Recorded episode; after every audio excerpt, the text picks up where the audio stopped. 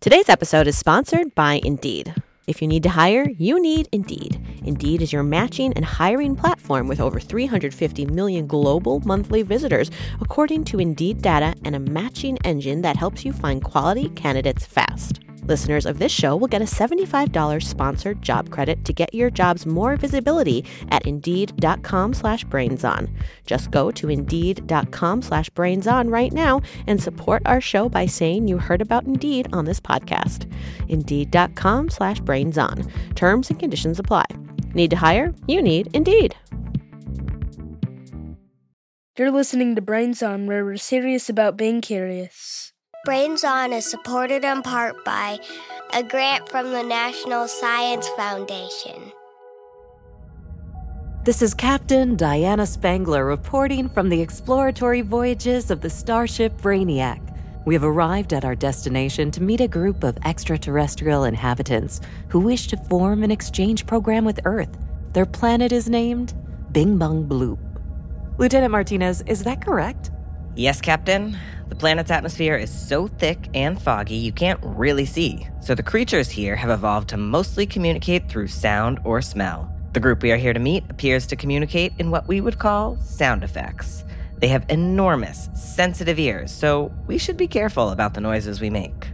Yes, we wouldn't want to accidentally offend anyone. Fortunately, we have our ambassador robot, Unit TR-307. It's actually Robert, not robot. Common mistake. Yes. Well, Martinez, Robert, are you ready to meet the welcoming committee? Yes, ma'am. My sound effect vocabulary bank is fully loaded. Excellent. Here we go.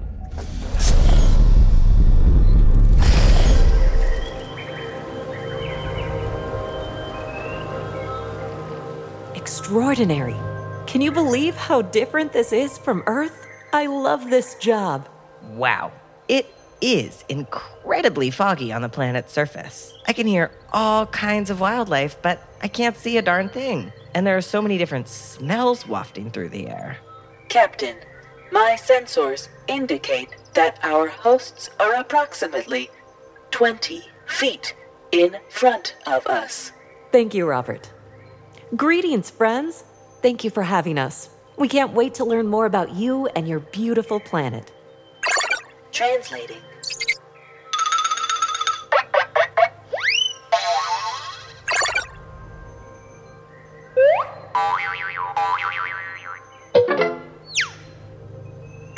They say hello and welcome and searching database.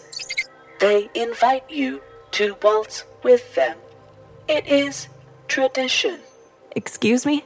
They wish for you to waltz. I will play a musical accompaniment. All in the name of exploration. Here we go. 1, 2, 3, 1, 2, 3, 1, 2. Apologies, Captain.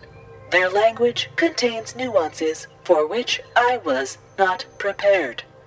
They requested that you wrestle with them. Or is it wiggle? Robert, have you updated your software lately? Let's run that through the database one more time. Database updated. The correct translation is whistle. They request that you whistle. Here goes nothing.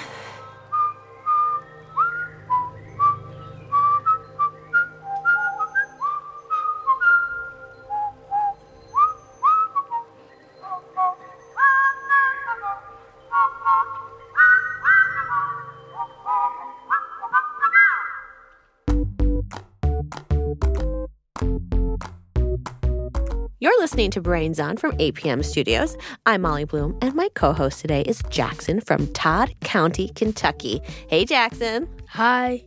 So, Jackson, you asked us a very cool question. Can you tell us what it was? Yes, I wanted to know how people would evolve on other planets. So, Jackson, it's such a cool question. What made you think of this? I don't know. Do you like to think about space a lot? Kind of. When you think about this kind of thing, are you thinking like planets in our solar system? Or are you thinking like planets we haven't even discovered yet? Planets in our solar system. Do you have a favorite planet in our solar system? Earth, I guess. Yeah, me too. That's where I live. Would you like to travel to outer space if you could? Yes. How do you think it would feel to sort of have that, like, feeling you get when you're in a spaceship of, like, that microgravity where you're floating around? I think it would be really cool. What would be, like, your favorite thing to try doing in microgravity? A backflip. Oh, yes. So today we're talking about people in space and... Hey, Molly, is this peanut butter and jelly sandwich a part of the whole podcasting thing? Oh, what sandwich?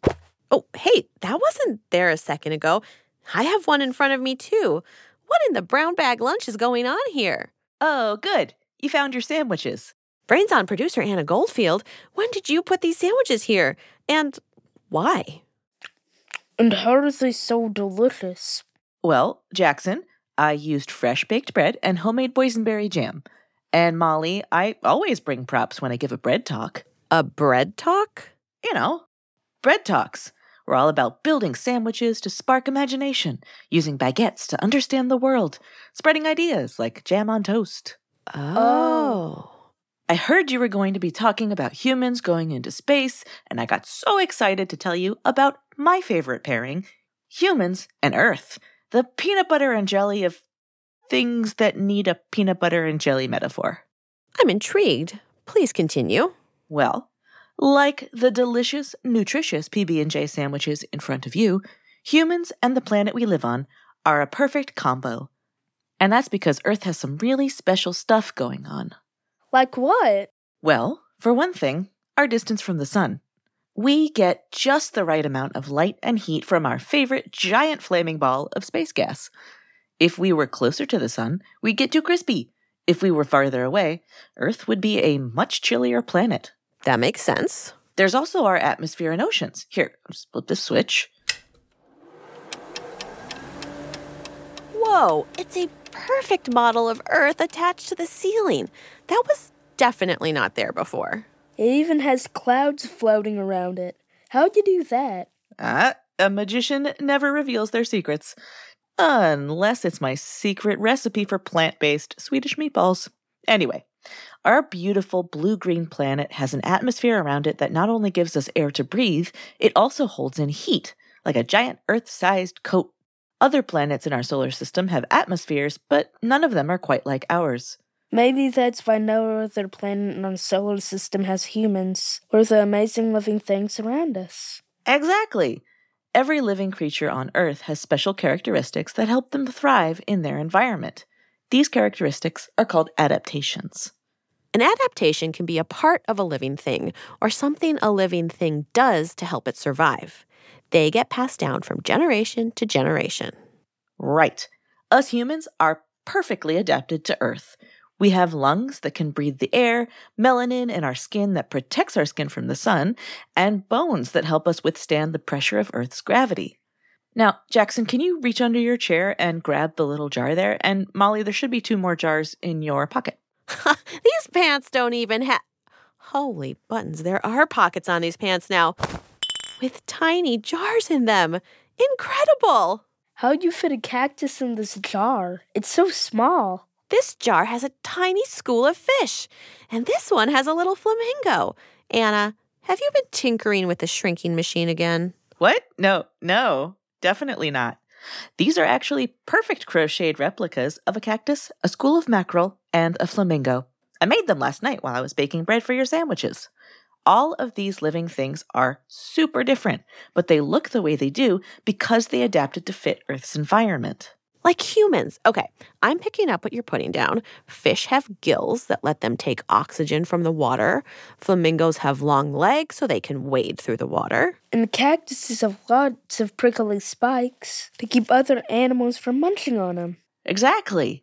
Every species is different, but we all evolved to fit our planet. So, Jackson, you wanted to know, how would humans evolve on other planets? Well, unless we could find one with conditions really similar to Earth, we just wouldn't be able to survive. It wouldn't be a good match. like a peanut butter and spaghetti sauce sandwich. You're not going to give us peanut butter and spaghetti sauce sandwiches, right? No. No, I for sure wouldn't do that. Also, not related to anything. Don't look in the other desk drawer. There's definitely no PB and marinara sandwiches in there. So humans have evolved to be a perfect match for the conditions on Earth, and it would be really hard for us to survive on other planets. But there could still be other non-Earth life out there. Right, and there are scientists who are looking for these alien life forms. Yeah, they're called astrobiologists, and they're even looking in our own solar system, like on Venus, where there might be tiny bacteria living in the atmosphere. And the scientists think there could be creatures living under the ice on Europa, one of Jupiter's moons. Even if there were living things on other planets or moons in space, they would probably look really, really different from anything we've seen on Earth. Maybe they'd look like something we can't even imagine. Exactly. The possibilities are infinite, and that's why space is so amazing. Well, thank you both for coming to my bread talk. I'll see you guys later. I'm going to go play badminton with Bob. We call it Bob Mitten. Bye! Bye! Thanks for the sandwich. We've been talking about how Earth is a pretty good home for humans, but what if we wanted to visit other planets? You know, like a space vacation? A spacecation. Yeah, and what if you could search a special website for the perfect space getaway? Airbnb. The third B is for beyond, for when you want a little more space. Planning this family trip has been such a hassle. Thank goodness for Airbnb. Yeah, without the air, bed, and breakfast and beyond website, I don't know how to choose the perfect spot for a spacecation. Let's see. Oh, what about Mars? Dad, there's hardly any oxygen in the atmosphere. Is there even water there? How will we shower? Ugh, gross. What about a moon instead of a planet? They're so much more exclusive. Yeah, let's go to Europa. The gravity there is super low. Mom, I could jump so high on the beds there. I bet I could even dunk a basketball. Yeah, I heard it probably has an ocean. I could do a beach vacay. That's Jupiter's moon, right? Let's take a look. Oh, but it's so cold and icy. It looks like the ocean would be trapped under a thick shell of ice. No, I want someplace warmer. How about Venus? It looks like a balmy 800 degrees Fahrenheit on the surface. That hot enough for you, hun? I'm funny. Ugh, why are we even looking in space? All of these places are going to freeze us or squish us or explode us out of a space volcano. Maybe we should just visit Aunt Edna in Maine again and save the spacecation for another time. Airbnb. Space will take your breath away. No, really. There's no oxygen up there.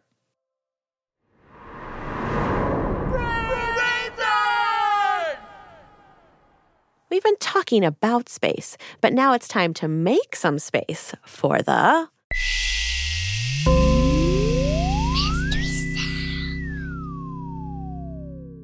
Are you ready for the mystery sound, Jackson? Yes. All right, here is the sound.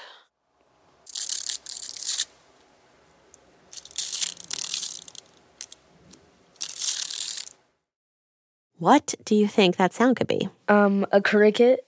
What made you think it's a cricket?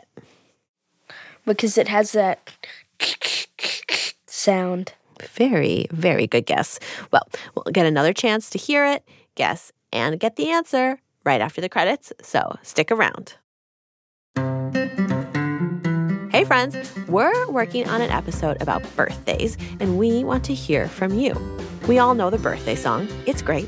It's everywhere. But imagine it was your job to come up with a new song to sing to everyone on their birthdays.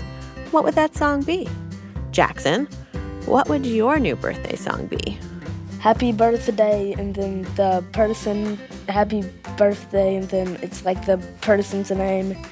Happy birthday, happy birthday, happy birthday to you, like something like that. Oh, I like that one. So if it were you, what we're saying is, happy birthday, Jackson, happy birthday, Jackson, happy, happy birthday to you, kind of like that? Yeah. Yes. I like it. The current birthday song, you only say the person's name once, but this would really emphasize the birthday kid. Good idea. Listeners, we want to hear your new birthday songs. Record yourself and send it to us at brainson.org/contact. While you're there, you can also send us mystery sounds, drawings, high fives, and questions. Like this one. Why are elephants so big? You can find an answer to that question on our Moment of podcast. It's a daily dose of facts and curiosity you can find wherever you listen to Brains On. Again, that's brainson.org/contact. And keep listening.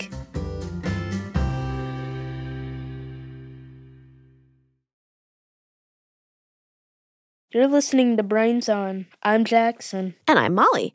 And we're thinking deep thoughts about deep space. Specifically, how humans would evolve on other planets. We just heard that humans are perfectly adapted to live on Earth, like peanut butter is perfectly suited to go with jelly. And that makes it hard for us to live on other planets. But what if we lived on a giant spaceship headed towards another galaxy? Or if we set up a base on the moon? Or Mars? So even though we don't know for sure what it would be like for us to live in outer space, we can get some clues from real live people who have been there, astronauts. Since space is so different from Earth, it does things to our bodies. So first of all, we know that some of the things that are really different if you are on Mars or anywhere that is beyond Earth, out in space. Some of the biggest changes are, first of all, gravity. That's Scott Solomon. He hosts a podcast for kids called Wild World, all about what it's like to be a scientist in different places on Earth. He's also a biologist at Rice University in Texas, and he says studying how space affects astronauts' bodies can help us understand what humans might look like if we started living in space. What we do know is that for people that go into space for shorter amounts of time, so astronauts that have spent, like a year out in space on the International Space Station, there are several things that happen. One is that without the force of gravity pushing down on their bodies, their bones and their muscles become weaker. And that is something that astronauts are constantly having to work against. Astronauts have to exercise in space for around 2 hours every day to make sure their bones, muscles, lungs, and heart stay strong. Next time I hop on my exercise bike, I'm going to pretend I'm biking past Mars. Living in space also affects our immune system, which is our body's built-in burglar alarm for fighting off viruses and infections. That sometimes makes it a little easier for astronauts to get sick. But most of those are changes that pretty much go away after they come back to Earth. So their bones and their muscles get strong again once they're back on Earth and experiencing Earth gravity. Their heart gets stronger again, and their immune system kicks back into gear. But it would be pretty different for people living out in space or living on Mars. The only people who have been to space so far are adults, so we don't yet know how kids' bodies might change or how someone's body might look if they were born in space. Whoa, space babies. Yeah, Scott says babies born in space might look pretty different from Earth babies, especially after many generations up there.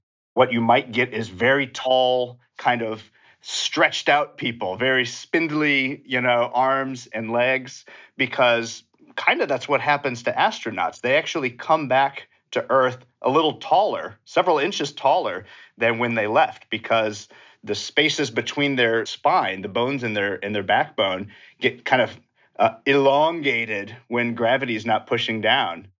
Maybe future humans will be 8 feet tall and live in space with their long, needly arms.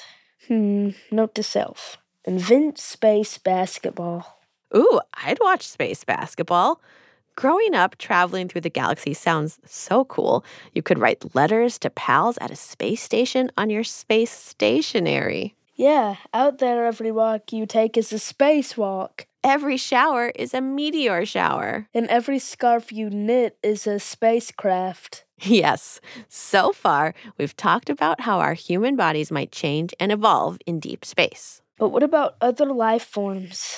Are there aliens perfectly suited to their alien planets? And what would they look like? We decided to ask Steve Howell, an astrophysicist at the NASA Ames Research Center.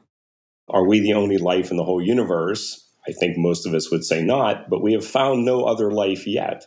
And so astrobiology is a field where people are trying to figure out, what would we look for? What would be the signatures of life? Where would we find it? What planets would have life and what planets wouldn't? Steve's whole job is to try to answer these questions. He studies exoplanets. Those are planets outside of our solar system, very far away from Earth, that orbit other stars. And he's helped build special telescopes that can take pictures of these planets. These telescopes are big, like the size of a car big. Steve uses these telescopes to look at exoplanets thousands of light years away to figure out whether they might be able to support life.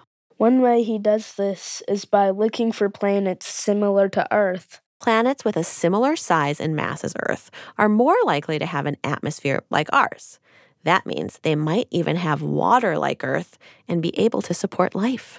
So I think the estimate is planets as small as the Earth that might orbit their star where their temperature on their surface is sort of like us, there might be 20 billion of those in our galaxy alone.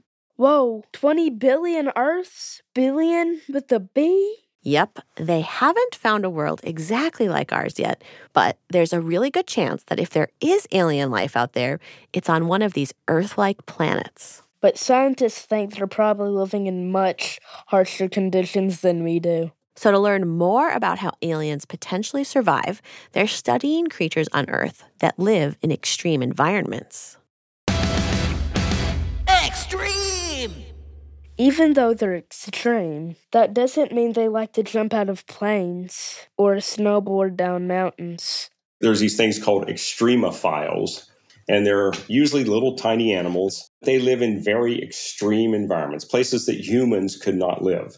So it's very hot, or it's very acidy, or very cold. Extremophiles are found all over the world, and even though they're usually pretty small, they're hardcore. I'm CJ. And I'm JC.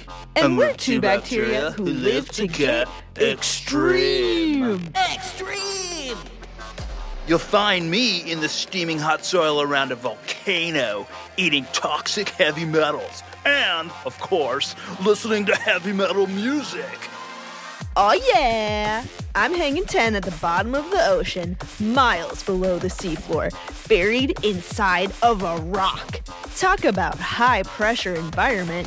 Who needs oxygen anyway? Or light, for that matter. We're CJ and JC, and we're two bacteria who don't do anything unless it's extreme. Extreme! Based on what they know about life on Earth, many scientists believe that alien life out there probably looks a lot like these microscopic creatures. So if we can understand how an animal that lives in a super, super cold environment lives and evolves on Earth, it can help us understand how life on a super, super cold planet could evolve. But when it comes to knowing what exactly aliens could look like, that's a question that scientists can't answer yet. So we asked you to dream up how alien life might greet us if we found them on another planet someday. And here's what you came up with. I imagine an alien or creature on a different planet, and how they would say hi would be boogie. I think they would walk up to each other and touch noses and wiggle them. They would say zoing, growing, and wiggle around. I think an alien would greet me by, slapping its knees and then making, an X across its chest. I think the alien would look at me weirdly, change the mood, and then go, blah, blah, blah.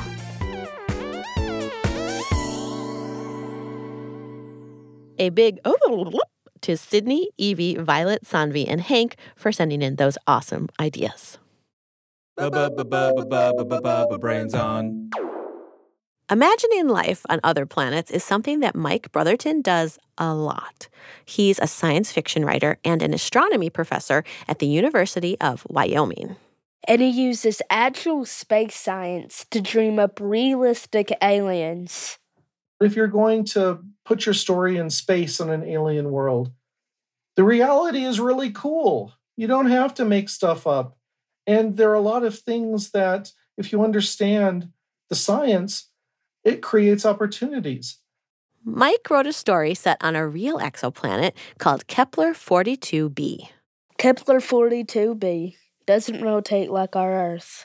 Instead, it has a bright side and a dark side, like on our moon. The bright side is very hot because it gets all the light and heat from the star it orbits. The dark side is cold and frozen all the time. So Mike had to dream up a creature that could exist on this very real exoplanet. Yeah, so the aliens in the story are called Twills. And as I recall, that was inspired by the idea that they would live in twilight, the middle ground between the dark side and the bright side. If you want enough sunlight for vegetation, you need to be in a place where water is maybe less common, more of a desert. If you want to get to the water, you have to go closer to the dark side. They might need to migrate. And once he figured out where his fictional alien creatures would live on this exoplanet, Mike imagined what they would look like. The Twills are six-legged, low down to the ground, and large enough that, like camels, they can carry a lot of water with them. And so they don't have to drink for extended periods. They'll migrate to water sources when they need to. Whoa, six-legged camels? Those sound like some strange-looking aliens. Well, if something like the Twills are out there, we might look pretty strange to them, too.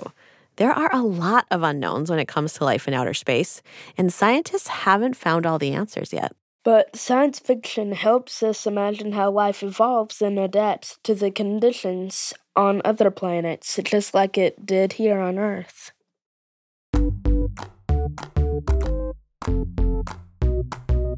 Human beings evolved over millions of years to be perfectly adapted to our home, planet Earth. What we don't know is how humans might look if they evolved on other planets. But we can look at how space affects astronauts' bodies for clues.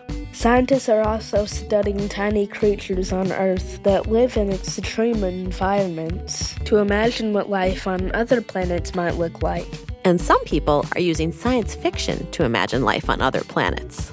Which is pretty cool if you think about it. After all, people used to think that space travel was the stuff of science fiction, too. Humans are pretty great at making what they imagine a reality. I'm just excited to see what we think up next. And that's it for this episode of Brains On. This episode was produced by Anna Goldfield, Molly Quinlin, Molly Bloom, Rosie DuPont, Aron Ortislawski, Anna Weggel, Nico Gonzalez, Whistler, Ruby Guthrie, and Mark Sanchez. Our editors are Sandon Totten and Shayla Farzan. This episode was sound designed by Rachel Breeze, and we had engineering help from John Nicolosi and Derek Ramirez. Beth Perlman is our executive producer. The executives in charge of APM Studios are Chandra Kavati, Alex Schaffert, and Joanne Griffith. Special thanks to Heather Reed, Jade, Brant Miller, Coco, and Lulu. Brains On is a nonprofit public radio program. There are lots of ways to support the show. Head to brainson.org. While you're there, you can send us your questions. And you can subscribe to our Smarty Pass. Ad-free episodes and bonus episodes for you.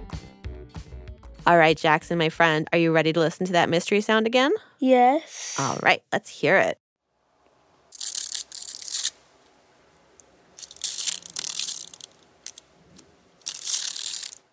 All right, Jackson, what do you think? I still think it's a cricket or a grasshopper. Or maybe it's a cicada. Very good guess, Jackson. I'm going to guess cicada. Okay. You ready for the answer? Yes. All right. Here is the answer.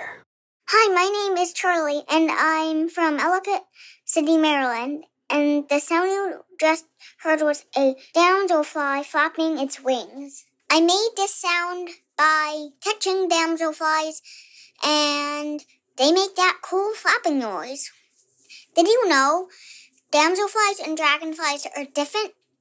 Damselflies put their wings down, and dragonflies keep them up.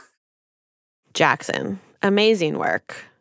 It was not quite a cicada, but it was an insect flapping its wings. It was a damselfly. Oh. So nice work.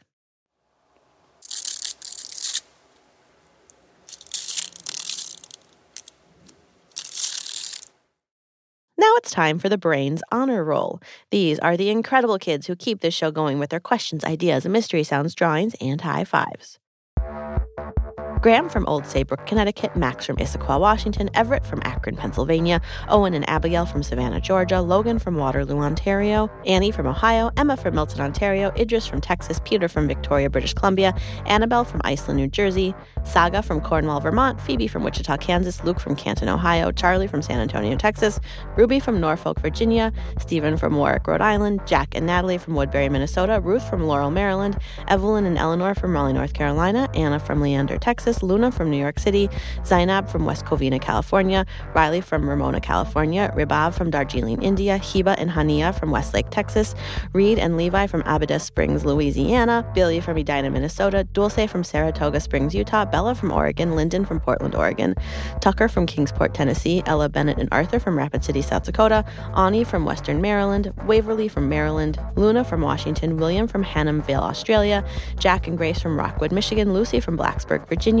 Marin and Tessa from LaGrange, Illinois, Thatcher from Woodinville, Washington, Harvey and Trixie from Brooklyn, New York, Cora from Burke, Virginia, Harriet, Thaddeus, and Ignatius from Minneapolis, Charlie from Burbank, California, Mira from Hoboken, New Jersey, Dylan from Santa Cruz, California, Franklin from Long Beach, California, Olive from New Orleans, Sophia and Addie from Lakeland, Florida, Jonah from Fairfax, Virginia, Dana from Tijeras, New Mexico, Angela from Irvine, California, Bruce from Ryde, Australia, Ella from Montreal, Silas from Malden, Massachusetts, Abe from Bath, England, Colton from Waynesville, Tennessee, Miles from Portland, Oregon, Issa from Melbourne, Australia, Keaton from LA, Ace from Durwood, Maryland, Sigourney from Mobile, Alabama, Wesley and Miles from San Mateo, California, Juniper from New Jersey, Logan from Candiac, Quebec, Wolf and Samuel from Bellingham, Washington, Isla from Virginia, Ferguson Marlowe from New Plymouth, New Zealand, Kostia from Minneapolis, and Barrick and Sebastian from Fort Knox, Kentucky.